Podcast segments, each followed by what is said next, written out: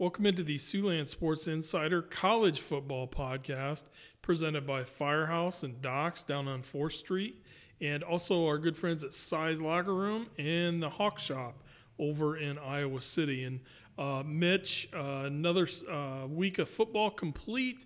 We've got some dandy games on deck this week. Let's go ahead and get after it, my friend. Yeah.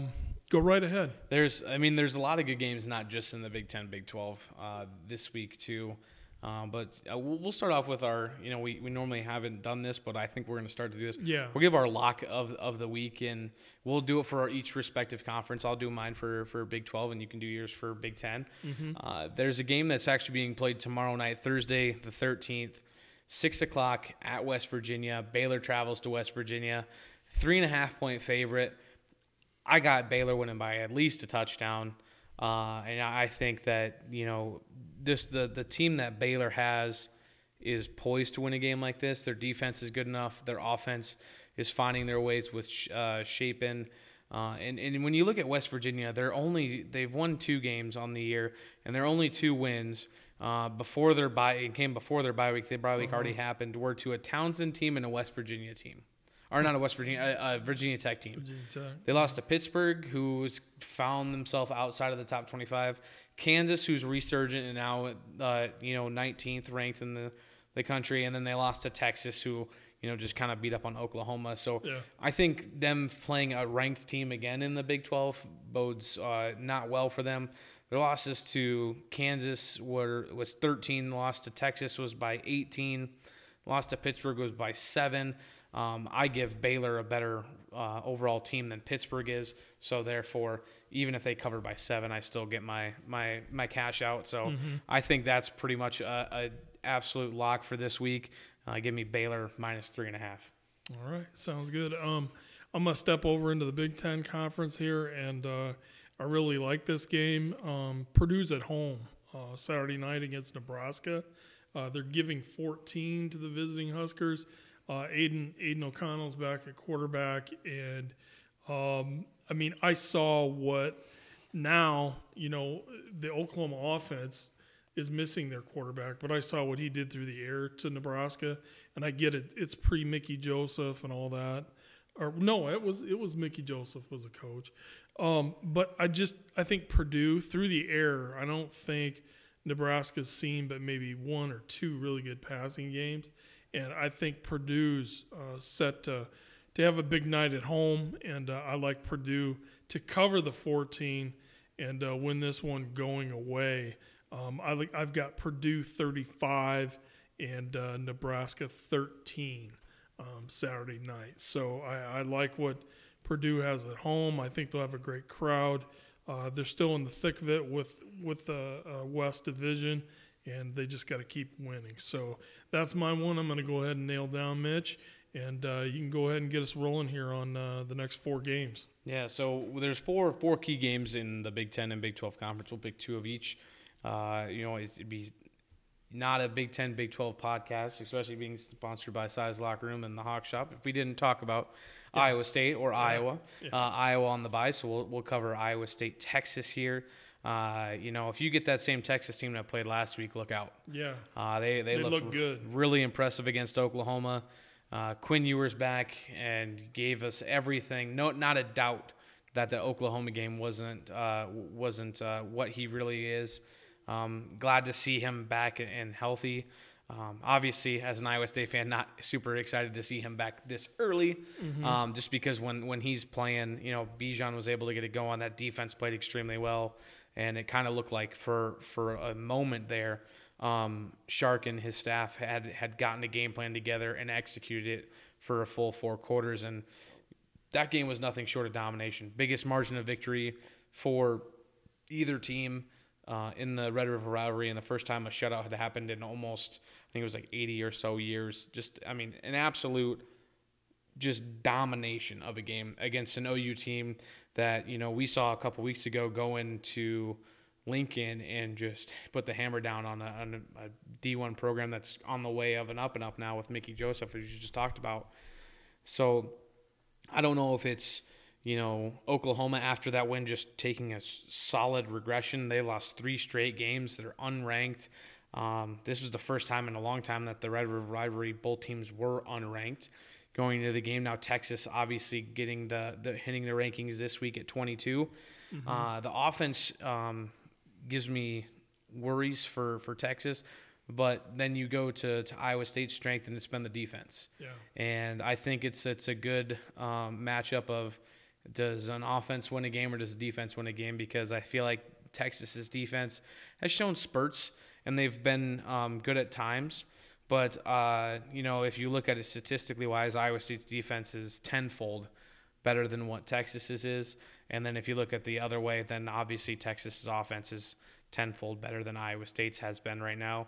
And really the Achilles heel for Iowa State's been the third down conversion and obviously the points. Third down conversions, completing 43%, which seems a bit high, actually. I think those numbers you threw in there, the Iowa game where they completed over 50% of third downs. Right. And then I believe in the SEMO and Ohio game, they completed higher percentages.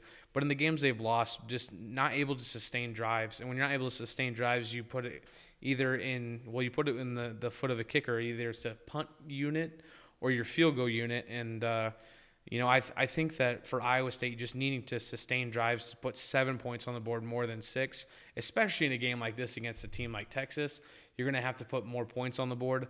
I like this game to be a lot closer than what Vegas is given. Vegas is open the lineup right now, and I think it's sitting at 16.5. So they think Iowa State will lose by 3 right around 3 possessions, which I think is kind of a lot. So you got to assume that sooner or later Iowa State kicks in offensively and getting guys back healthy. I know Jarrell Brock's been nursing a little bit of like an ankle or knee injury. Hasn't been 100%. Hopefully he's back to healthy. Offensive line's been a little bit banged up and not to their full strength that they've been all year. You even saw Hunter Decker's limping around a little bit too. So hopefully they use the little bit of the time to get healthy. They have a bye week coming up, so you know I'm not one to ever rest any guys going into the bye week. But if you need to get them a little bit more usage out the rest of the year, maybe you do that. Yeah. Because you know after the bye week you got Oklahoma coming to town, so it's going to be just you know the games don't get any easier for Iowa State, but it'd be a huge one for them to pick up. Take away a 3-game losing skid, beating a Texas team at Texas while they're ranked. Got all the hype going up. And Texas, like we talked about before the podcast, could be overlooking this Iowa State team too. They got Oklahoma State next into town, and now Oklahoma's. That's the thing is Okie State is on deck here. I do like Iowa State plus the points. You got Texas coming off the shutout big win in the Red River Rivalry over Oklahoma, 49-0. You know, it's hard to keep young kids up all the time. So, you know, I look for a little bit of a lull here. If Iowa State can slow Texas down offensively, which I think they'll do, this could be a 4-quarter fight. So I think 16.5 points is too many. So I would happen to agree with you. I would grab Iowa State in the points here. Moving to the Big Ten East, the battle for the Big Ten East. Big Ten East, obviously, we feel like every year is the more loaded than the Big Ten West. But with Penn State, Ohio State, and Michigan all over there, you got the 2 top of the 3 teams. Penn State traveling to the Big House in Michigan. 10-5 matchup. Great matchup. 11 a.m. kickoff.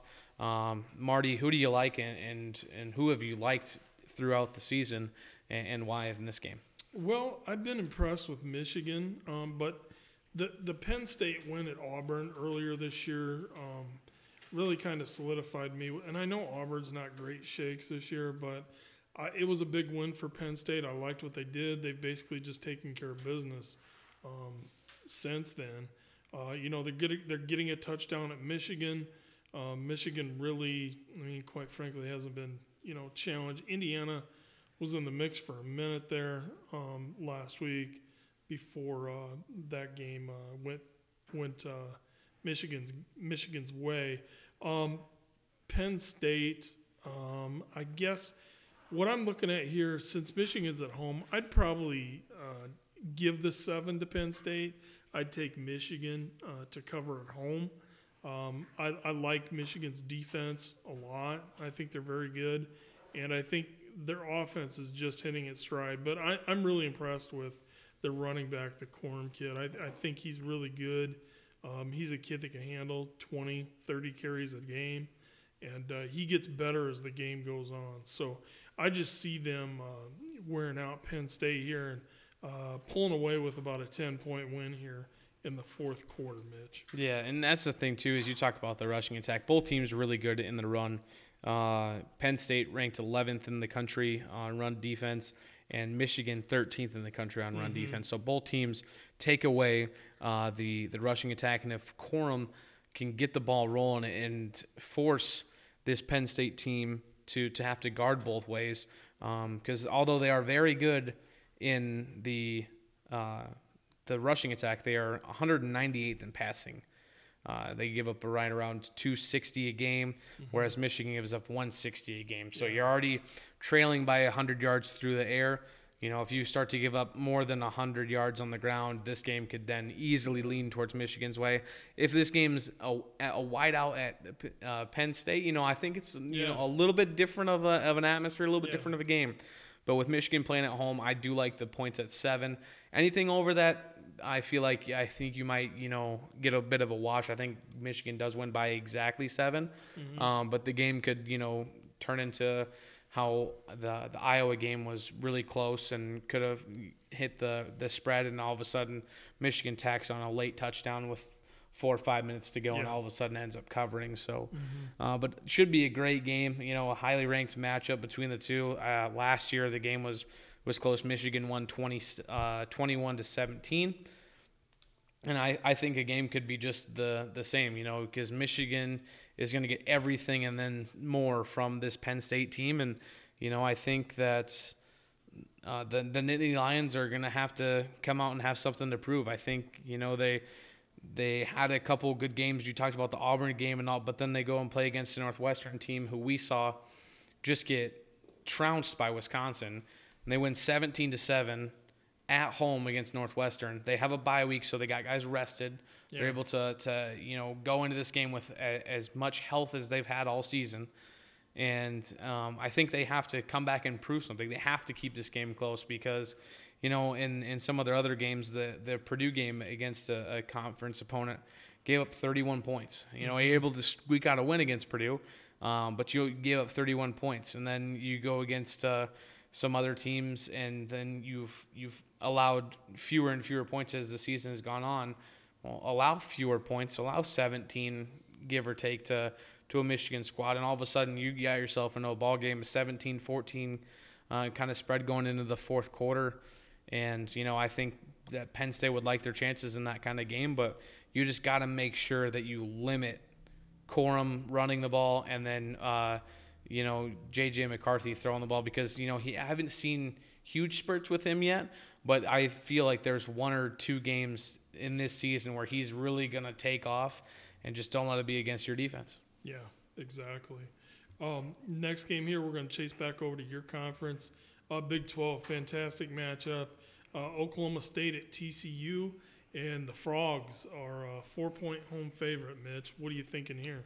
Ooh, those horrid Frogs, man. And Max Duggan. Yeah, I know. I mean, there's not enough good things you can say about him. We've had the pleasure of being able to watch him even when he was in high school playing at Council Bluffs. Central, yeah. It's really going to be the matchup. I like the way that TCU's been playing defensively. They match up pretty even, both sides. With Gundy's staff, they always play bend but don't break defense. They give up a decent amount of yards, but really when they hone in, that's inside the 20s. They're able to really play some smart football. So you go to last year, and I like to talk about the last year's games a lot. A lot of the same rosters. Oklahoma State whooped TCU, 63-17. I'm telling you right now, that's not happening this year. Yeah, TCU's out for some revenge. I know they were picked to finish 5th, 6th in the Big 12. They're like, how about first? Yeah. And the best, easiest way to go and take it is to play the best team right now in the Big 12 in Okie State. And I think that, they've been a constant for a very long time, and I think it's going to come down to quarterbacks. You have Spencer Sanders versus Max Duggan. I think just the dual threat ability of Duggan gives them a bit of an edge with him being able to take off and run. We saw a lot of it in that Kansas game where he was able to take off and add to the rushing attack that they have. But, you know, through the air, I think, you know, for the Horned Frogs, Quentin Johnston is just a man out there. Good. And he had some insanely good plays against Kansas that really kept him in the game. Against KU, he had 14 catches for 206 yards and a touchdown. And obviously Max found him early and often. I think, you know, we're going to want to keep that connection going as well, because TCU is going to run the ball heavy. They obviously have shown that they can do that with their quarterback and running back. But when you get your corners on an island, look for that one-on-one matchup with big number one for TCU. Yeah, and if Dugan's able to Dugan's able to exploit it, this game could be a lot worse than just a 4-point spread. Yeah, I like TCU at home. I've got some questions about Oklahoma State's defense. And, you know, let's not forget, we just talked about Texas squaring off with Oklahoma State next week. Is Okie State, since they're on the road, are they looking ahead to next week to Texas? You know, who knows? But I know they have a lot to play for here. But having watched Oklahoma State last weekend, I was impressed with them. But I've seen more out of TCU, to be honest, than I have Oklahoma State. So give me TCU -4, and Max Duggan, he'll keep it rolling. And, yeah, that receiver, that number one for TCU, he's a handful, man. So I don't know if Oklahoma State will have any answers to slowing him down. And then the final game we're going to check into this week, Big Ten matchup, Minnesota, given 6.5 on the road at Illinois. And Illinois just made my Hawkeyes look silly last week. You know, can't execute a 5-yard drive if you're Iowa on offense. But credit Bret Bielema for the job that he's doing in Illinois. This is year 2. One thing he's doing is he's really having success recruiting in-state. I mean, and let's be honest, Illinois is a program where a lot of schools come in, Notre Dame, Iowa, Minnesota, a lot of Big Ten schools recruit that footprint, as does Big 12. So, you know, with Bielema taking over there and developing a relationship with the high school coaches throughout the state of Illinois, it's really going to be beneficial to them. And the trajectory of their program is on the move up. But Minnesota gets running back, help me with that name. Mo Ibrahim. There we go. He's been injured. He'll be back in the lineup. To me, this has slobber knocker written all over it. Illinois most likely out without their starting quarterback, and will be playing their backup, Artur Sitkowski, who is very limited as far as I'm concerned. And you know, I like Minnesota here, given 6.5 at Illinois, just because of the quarterback situation with Illinois. And I think Minnesota can run the ball with some of the best teams in the country. And assuming that Ibrahim is healthy, he should have a big day Saturday, Mitch. Yeah, as of right now, Mo Ibrahim is probable, which is huge for Minnesota. And, you know, the last time they played last year, 14-6, Illinois gets the victory. And I think it could be a low-scoring game like that as well. It's just you have one of the better offenses, probably one of the best offenses in the Big Ten, and one of the better offenses in all of college football, and especially on third down, 70% third down completion percentage versus 102nd for Illinois. So to me, yes, both defenses are very good on, you know, on third down conversions, on points. Each team lets up about 8 points a game. Each team doesn't give up a ton of yards defensively. But to me, it's Minnesota's going to be able to sustain drives. Illinois is going to punt a lot like they did last week, scored 9 points. Though with how competent, and sorry to say this, with how competent Minnesota's offense is, you're not facing the same Iowa offense that you faced last year. They're going to score more than 6 points, or last week. Yeah. They're going to score more than 6 points. Yeah. And if Minnesota can get out and score a touchdown early and come back and stop you and then score another touchdown, this game's going to get away from you really quick. I do like the 6.5, especially with it being under 7. I think if they can easily cover by a touchdown with Ibrahim back. I like Tanner Morgan in at quarterback too. Smart fifth-year guy that's able to run their PJ Flex offense and good decision maker. Yeah, and get the ball downfield without turning it over, which is huge for them. I believe whoever wins this game is in sole of first place in the West, I believe. Because right. Illinois right now is first in the Big Ten West. You know, but you talked about Bielema's squad ranked 24th in the country.